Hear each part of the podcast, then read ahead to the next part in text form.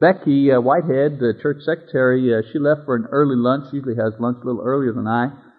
And uh, usually my habit is I bring sandwiches to work or sack lunch and I eat at my desk and don't usually go out or I bring a frozen dinner, stuff like that. And I stay behind. Well, when she returned on this particular day, she brought me back a steaming bowl of cowboy cornbread that her sister-in-law, Kim Wallace, who comes and visits with us very often, uh, had been cooking that day. She told me that Kim decided that a hot meal was preferable to a sack lunch, and so she sent it along to brighten my day. Well, the food certainly was delicious. I never had cowboy uh, cornbread before. We we have another name for that thing in Canada. We call it Chinese pie, and we make it a little differently. But anyways, it was it was delicious. But you know what? You know what brightened my heart? What brightened my heart wasn't just the good taste of the food. It was her random act of kindness towards me. Just out of the blue. There comes that delicious food in my office. And I was so touched by her innocent gesture of goodwill that it made me begin to think about kindness and the great impact that kindness can have on people as well as those people who offer kindness. For example, kindness brings joy to the recipient. That's pretty obvious, isn't it? Paul the apostle says, let every one of us please his neighbor for his good to edification. Romans chapter 15 verse 2. He's talking about kindness. An old Dusty Springfield song way back when I was young, some of you remember. Remember what the world needs now is love, sweet love. No, not just for anyone, not just for one, but for everyone. Remember that? And that love that everybody needs is shown in kindness. I thought how different this world would become if people spoke more kindly to each other. How different this place would be if people treated each other more kindly. You know, I'm a pretty happy and satisfied person. I have the, the hope of salvation in Jesus Christ that constantly comforts me, constantly is a source of great satisfaction. I'm blessed with a wonderful, wonderful wife. I have great children. I have a great job, a wonderful congregation that I work with and for. I have friends. I have relatively good health. I'm so blessed in every area. There have been many nights and I've gone to bed when I've thought about it seriously. I mean, seriously, I've thought I'm the most blessed person in the world. Can't imagine if God said to me, What more do you want? I, I couldn't imagine what more I could ask for. And yet, with all of these blessings, a simple act of kindness was able to increase my joy even beyond the level that it was on that day. Here I was, pretty happy, satisfied guy, and that act of kindness just made it overflow. Imagine what a little kindness could do for those people who are struggling. I mean, if it can do that for a happy guy, imagine what kindness can do for somebody who's struggling. Somebody who's lonely. Somebody who's suffering. Somebody who does not have Jesus Christ in their lives. Kindness has a tremendous impact on those people who receive it. Another thing about kindness that I thought of was this. Kindness creates love and friendship. You want to make friends? Be kind. That's the fastest way of making friends. You want to experience love? Everybody's looking for love. Be kind. And you will experience love. The Bible says that what makes a woman beautiful are her good deeds of kindness. 1 Timothy chapter 2 verse 9 and 10. A woman's good deeds of kindness make her beautiful not just to God, they make her beautiful to man as well. One of the most beautiful things about my wife, and I think my wife is a beautiful woman, but she's covered over with kind deeds that makes her so beautiful to me each and every day. People want the church to grow. People want the church to be united. We want strong teachers and dedicated leaders, and all these things are necessary for church growth. But I'll tell you what, all the good teaching in the world will not build the church unless there is love and kindness. And that's created by mutual acts of kindness by the members. You know, Paul the Apostle says that the primary goal of Bible teaching is love. 1 Timothy chapter 1 verse 5. The goal of our instruction, he says, is love. What are preachers trying to preach and what are teachers trying to teach and what are the elders trying to lead us to? They're trying to lead us to that point where we are able to love each other more and more and more. The purpose, the philosophical, technical, theological purpose of all of my teaching is to increase our capacity for love.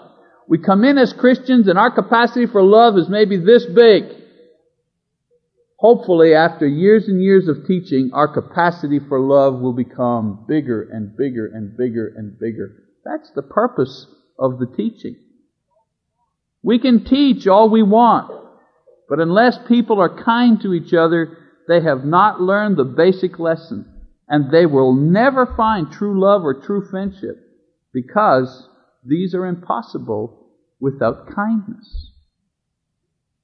Kindness builds. Kindness enables growth. Another thing that I that I thought about when I was thought, think, eating, eating my cornbread, I didn't know. You see, I was I, I was in the middle here. I wanted to eat the food, but I had all these ideas running around in my mind, and I also wanted to write those things down. So I gulped the food down, then I wrote the ideas, because first, first things first, you gotta eat, you know. Another thing kindness does is that it provides a witness of a faith. You know, being at church regularly is an important way to tell the world that you are a Christian. But being kind, however, is the way you prove it. You prove it by kindness. You tell it by attendance. You prove it by kindness. James says, faith without works is dead. James 2 verse 26. Another way of saying that is this. Religion without kindness is useless. Kindness is the basic characteristic of the disciple of Jesus. You can dress him up in church attendance. You can dress him up in Bible knowledge. But if he is unkind, he is an impostor. He's got a good outside, but the inside is empty. You know, most people are pretty ignorant about the Bible or a lot of the teachings of Jesus.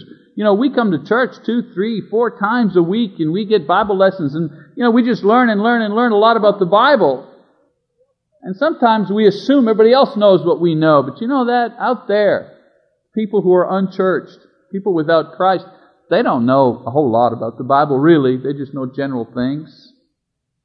But you know what? Everybody understands that kindness is an identifying feature of the Christian man or woman. No matter how much Bible they know, no matter how much doctrine they know, don't matter. Everybody knows that kindness is an identifying factor of a Christian. Jesus said that the world would know us by the way we loved each other. This would be how others would recognize his disciples. John 13 verse 35. Not by how big or how smart or how religious we were. They'd recognize us by the way we loved each other. That's the identifying factor. James reminds us that true religion wasn't about ceremony or size. It was about kindness. He said it this way, to visit orphans and widows in distress. This was true religion. This is kindness. And finally, one other thought I had was this. Kindness glorifies God. You know, when I ate my cowboy cornbread that day, I not only thanked God for the food as I do, but I also blessed His name for the kindness that was done to me through Kim. Isn't this what God wants? Isn't this what God wants? With her simple act, she accomplished the thing that God wants. That we salt the earth with kindness so that people will thank and honor God for the good done to them through His people. Isn't that what God wants? That other people will say, Dear God, you're great.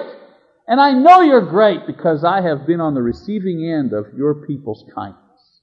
That's what God wants. God wants that we light up the world with good works so that people will see Jesus Christ in us and come to Him in faith. Matthew 5 verse 16.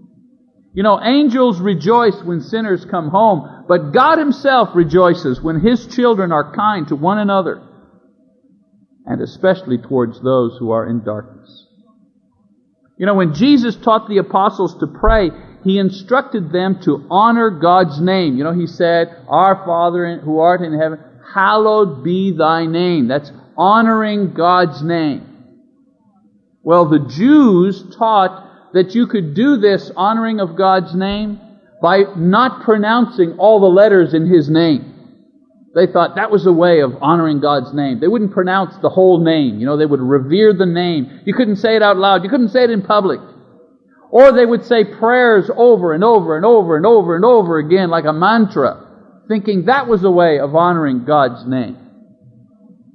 But Jesus showed in His ministry of service and healing and helping the poor and the outcast and the widows and the orphans and by His many good deeds that kindness is the best way to honor God's name because He is the God of kindness. John said, 1 John 4:16, "For God is love." He is the God of love, the God of kindness. And when we are kind, we represent him perfectly to this world. Well, who would have thought that all these words and ideas would come from a little okie cookie and one small gesture of kindness? Imagine what would happen if we really put our minds, really put our hearts, really put our hands to being kind to one another. As kind as we possibly could. I'll tell you what would happen.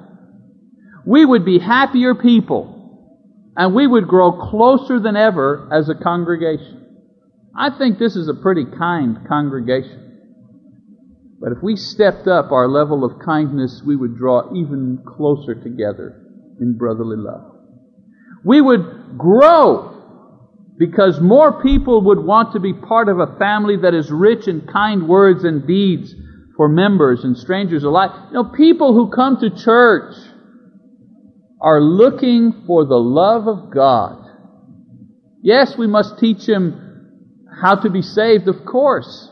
And we must teach them how to live righteously, of course. But when they come, they're looking for a little kindness because it's a cold, hard world out there.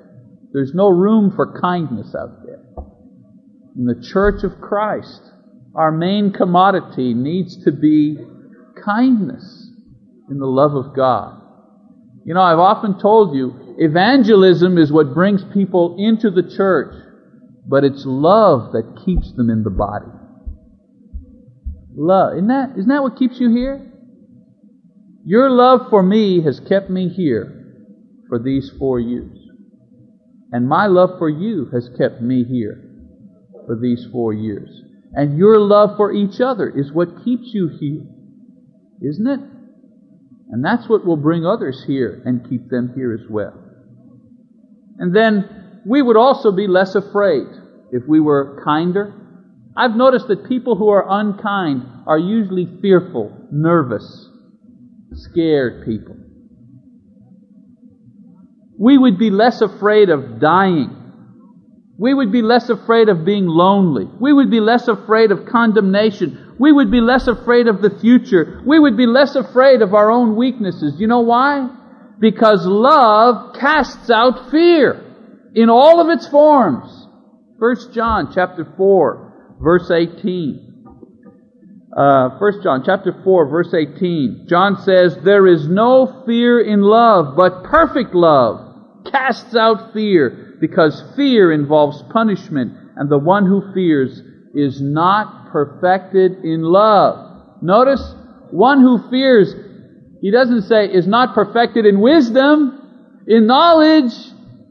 No, he says the one who is afraid is the one who is not yet perfected in love in God's love. And so, brothers and sisters, let's not be afraid to be kind, to put ourselves out once in a while so we can show kindness to another, even when they don't return the favor or they don't deserve it. Because kindness is the best antidote to your fear. Are you afraid? Are you a fearful person? Try being kind you'll see how that fear begins to dissolve. Remember that while we were sinners and while we hated God, He was kind to us in sending Jesus to die on the cross to save us. The ultimate act of kindness. And that act of kindness continues to bless us today in all who believe in Jesus. All those who repent of their sins, all those who are baptized will be saved and they will enjoy God's kindness and love forever and ever in heaven. If you've been unkind towards others, or if you need the kindness of the Lord for yourself, won't you come tonight and make things right while we stand and while we sing a song of encouragement, of encouragement, of encouragement.